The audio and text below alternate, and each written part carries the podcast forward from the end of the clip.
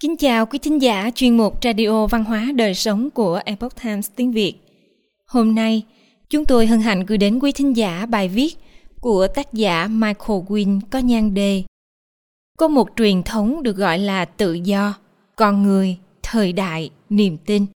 Bài do Trường An biên dịch theo bản gốc từ The Epoch Times. Mời quý vị cùng lắng nghe. Một hành trình đạo đức từ luật mặc khải, hiến pháp đến chủ nghĩa tư bản. Có một vài từ mang nhiều ý nghĩa khác nhau mà các nghĩa đó lại mâu thuẫn lẫn nhau. Ví dụ như từ tự do. Ban đầu, tự do được hiểu là vô luật lệ. Đây là một quan niệm ngụy biện, bởi sự tự do thực sự phải tuân theo những quy tắc nhất thiết phải công bằng, hợp luân lý và thậm chí là tính siêu hình.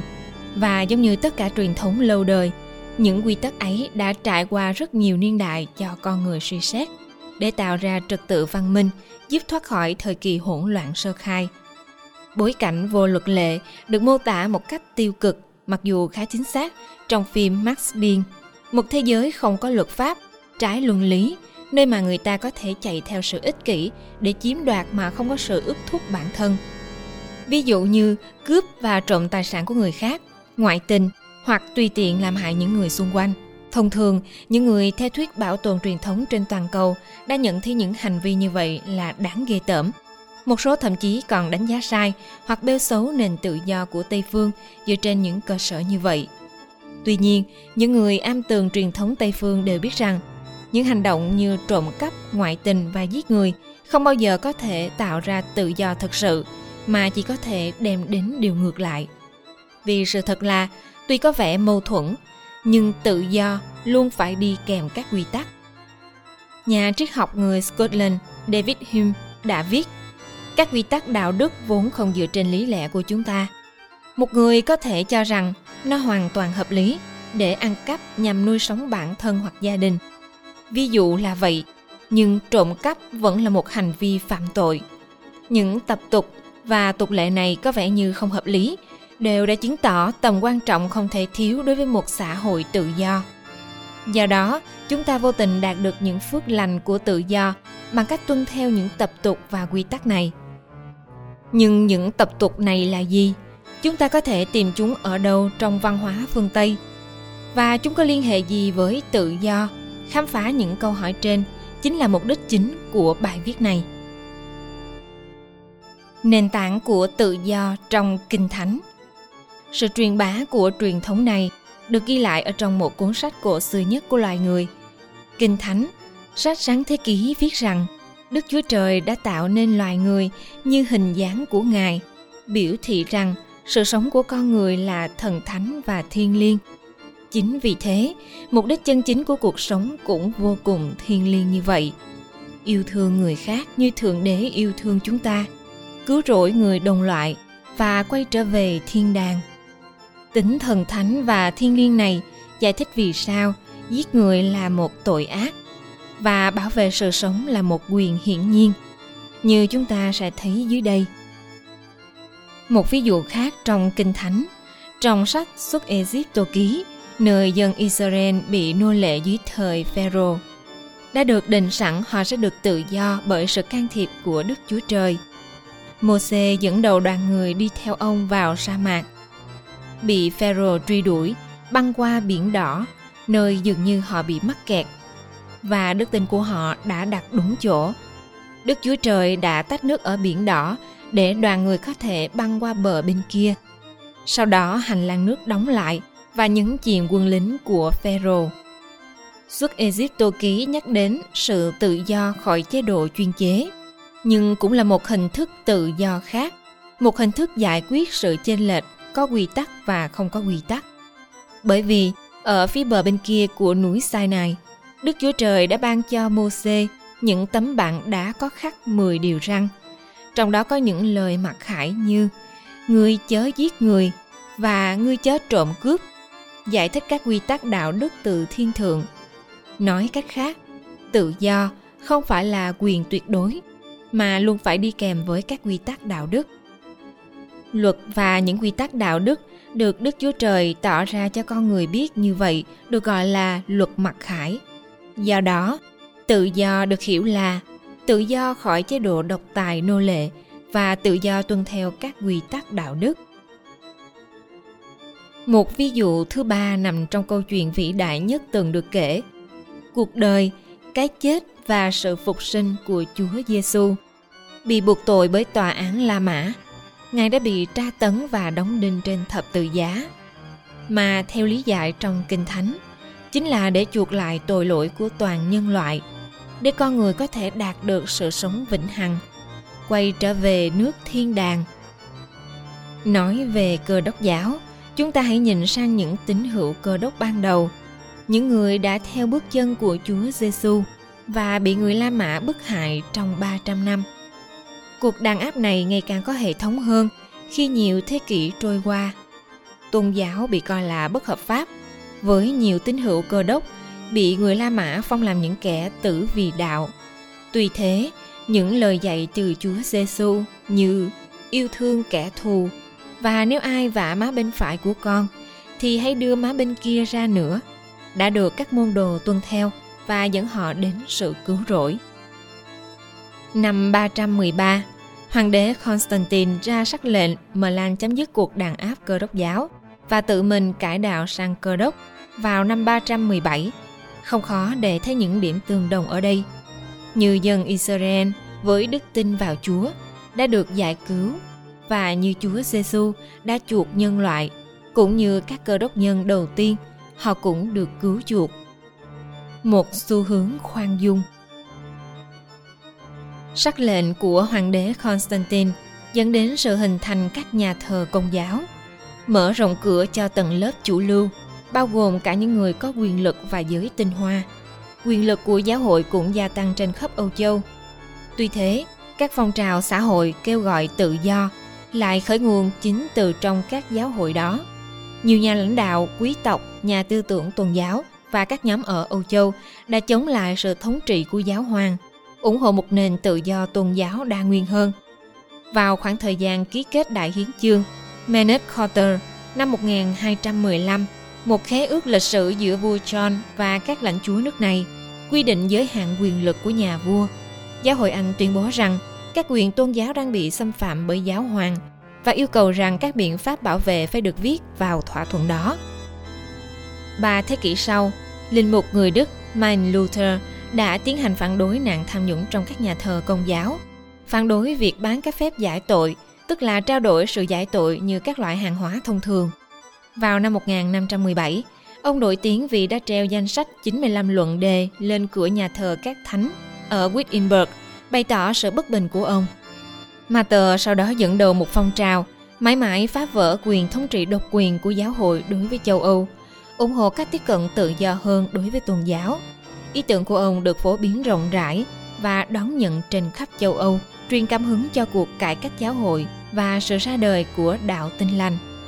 Điều mà Luther và những người ủng hộ ông mong muốn không phải là tình trạng không có luật lệ, mà là quyền tự do thực hành các giá trị đạo đức không thể bị xâm phạm. Lần cải cách này đã thổi bùng một cuộc chiến tranh tôn giáo trên toàn cầu.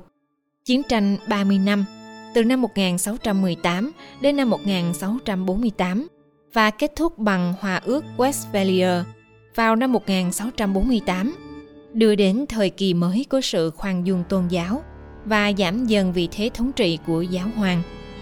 Xuất phát từ phong trào do Luther khởi xướng, những người thanh giáo tinh lành và những người theo thần học Calvin tìm kiếm tự do tôn giáo. Theo tiếng vang của xuất Egypto ký, vượt Đại Tây Dương để trở thành trụ cột tại các vùng thuộc địa.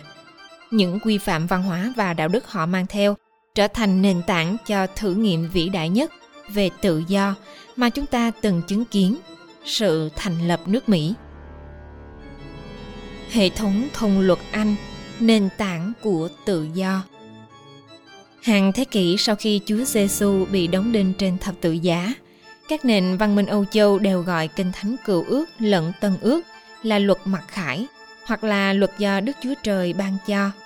Dựa trên nền tảng này, hàng loạt tập tục pháp lý xuất hiện trên khắp châu Âu và phát triển qua nhiều thế kỷ.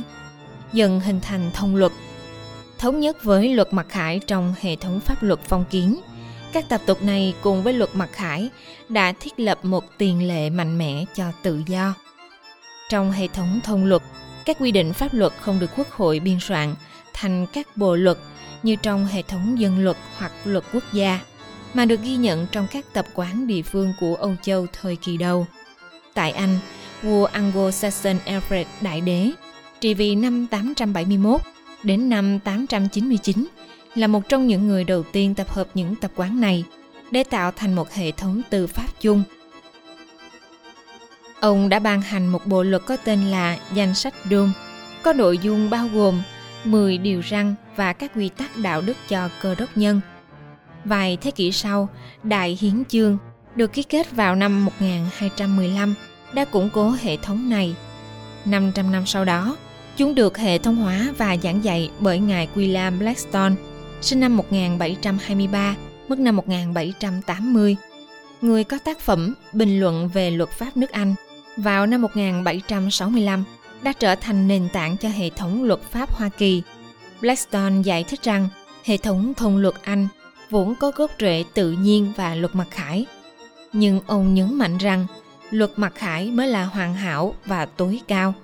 Ông đã viết rằng, nếu các lý lẽ của con người chúng ta đã luôn luôn, như thuở thủy tổ của loài người trước khi phạm tội, rõ ràng và hoàn hảo không bị lây chuyển bởi ái tình, không bị che mờ bởi định kiến, không bị ảnh hưởng bởi bệnh tật và sự thiếu tiết độ, thì cuộc thảo luận đã trở nên thật dễ dàng. Và chúng ta cũng không cần thêm các chỉ dẫn khác. Nhưng mọi người giờ đây tìm thấy điều ngược lại trong kinh nghiệm của chính mình. Lý trí đã trở nên bại hoại, quan niệm đầy dốt nát và sai lầm. Điều này đã tạo cơ hội đa dạng cho sự can thiệp cần thiết theo an bài của đức chúa trời. Trong đó, với lòng trắc ẩn đối với sự yếu đuối, bất toàn và sự đắc chí mù quáng của lý trí con người, trong nhiều lần và bằng nhiều cách khác nhau, để khám phá và thực thi luật pháp của nó bằng sự mặc khải ngay lập tức và trực tiếp.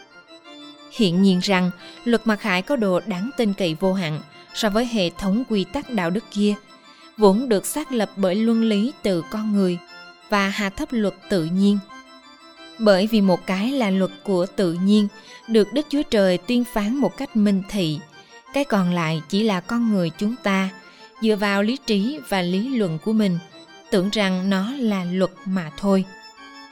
Blackstone tiếp tục làm rõ rằng quyền hạn pháp lý của luật mặc khải và luật tự nhiên là cao hơn hẳn so với dân luật, vốn được viết bởi cơ quan lập pháp phần quy định của luật của hạt, không phụ thuộc quá nhiều vào luật mặc khải hay quy luật tạo hóa, mà phụ thuộc vào sự khôn ngoan và ý chí của nhà lập pháp. Những quyền đó, quyền mà đấng sáng thế và tạo hóa đã thiết lập, sau đó được gọi là quyền tự nhiên. Ví dụ như quyền được sống và quyền tự do, không cần thêm sự trợ giúp của pháp luật về quyền con người để được áp dụng hiệu quả hơn cũng như không cần nhận thêm sức mạnh nào khi được luật của hạt thừa nhận để trở nên bất khả xâm phạm. Ngược lại, không có cơ quan lập pháp nào được quyền hạn chế hoặc hủy bỏ những quyền tự nhiên này, trừ khi chủ thể có quyền đã thực hiện một số hành vi dẫn đến việc bị tước bỏ các quyền này. Không một bổn phận thiên liêng hoặc nhiệm vụ tự nhiên nào, ví dụ như thờ phụng chúa, nuôi dạy con cái và những điều tương tự phải nhận bất kỳ hình phạt nào nặng hơn. Do luật của địa phương sở tại cũng tuyên bố là nghĩa vụ. Đối với cơ quan lập pháp đó trong tất cả các trường hợp này, chỉ hành động như trước đây đã được quan sát. Phụ thuộc vào nhà lập pháp vĩ đại, ghi chép và công bố các nguyên tắc của ngài. Vì vậy, về tổng thể, phần quy định của luật của hạt không có hiệu lực trong việc xác định các hành vi là đúng hay sai, dưới góc độ tự nhiên và bản chất ngoài việc vượt trội hơn so với luật pháp do con người ban hành, luật pháp của đức chúa trời còn có tính toàn năng hơn các phán quyết của tòa án. Nơi mà phán quyết trước đây rõ ràng phần lớn là trái với luân lý, nghiêm trọng hơn nữa nếu có trái với luật của đức chúa trời, blackstone viết. Vì nếu xét thấy quyết định trước đây hiển nhiên là vô lý hoặc không công bằng, thì tuyên bố rằng phán quyết đó không phải là một luật thiếu hoàn thiện, mà nó không phải là luật nghĩa là đó không phải là tập quán được thiết lập của một lĩnh vực, như đã được xác định một cách sai lầm. Do đó, trong sự kế thừa truyền thống thông luật, các bậc tiền nhân truyền cho chúng ta một cái khí áp kế để đo lường tính công bằng hoặc bất công của một hành động hoặc quy tắc, và sự sáng suốt để nhận định xem điều gì mới là đúng với sự kêu gọi của lương tâm nhằm chống lại điều sai trái. Tuy thế luật dân sự phải được tuân theo. Theo thông lệ, như việc chấp nhận từ bỏ một số quyền để đổi lấy lợi ích của việc sống trong một cộng đồng, như một bản khế ước xã hội. Nhưng chỉ khi chúng không vi phạm các quyền tự nhiên, mặc dù chúng có thể được các chính phủ thực thi một cách mạnh mẽ, nhưng các sắc lệnh, luật dân sự và phán quyết, chúng ta nên nhớ, luật là thấp hơn, vô hiệu hoặc hoàn toàn không phải là luật khi trái với các luật cao hơn ngày nay chẳng phải chúng ta đã chứng kiến những vi phạm trắng trợn như các lệnh cấm y tế của chính phủ trong dịch bệnh, tước quyền tự do tụ tập và thờ phượng sao? Các sắc lệnh ngăn cản sự phản đối các đạo luật hà khắc, lạm dụng quyền của người dân để tự do lựa chọn chính phủ của họ, cấm tự do ngôn luận mà không đưa ra biện pháp khắc phục, giết người mà không bị trừng phạt. Khi những vi phạm này không được kiểm soát, thì giải pháp, kiến thức về tập quán cũng biến mất với mỗi thế hệ, truyền thống của chúng ta dần bị biến mất khỏi trường học và các nền báo chí. Đây là bài đầu tiên trong chuỗi ba bài, một truyền thống được gọi là tự do, con người, thời đại, niềm tin. Phần 2 sẽ đi vào phân tích mối liên hệ giữa các cuộc cách mạng và tự do, bao gồm cả cách mạng hoa kỳ. Quý thính giả thân mến chuyên mục radio văn hóa đời sống của epoch times tiếng việt đến đây là hết để đọc các bài viết khác của chúng tôi quý vị có thể truy cập vào trang web epochtimesviet com Cảm ơn quý vị đã lắng nghe, quan tâm và đăng ký kênh. Chào tạm biệt và hẹn gặp lại quý vị trong chương trình lần sau. Kính chúc mọi điều bình an và tốt lành đến quý vị cùng người thân.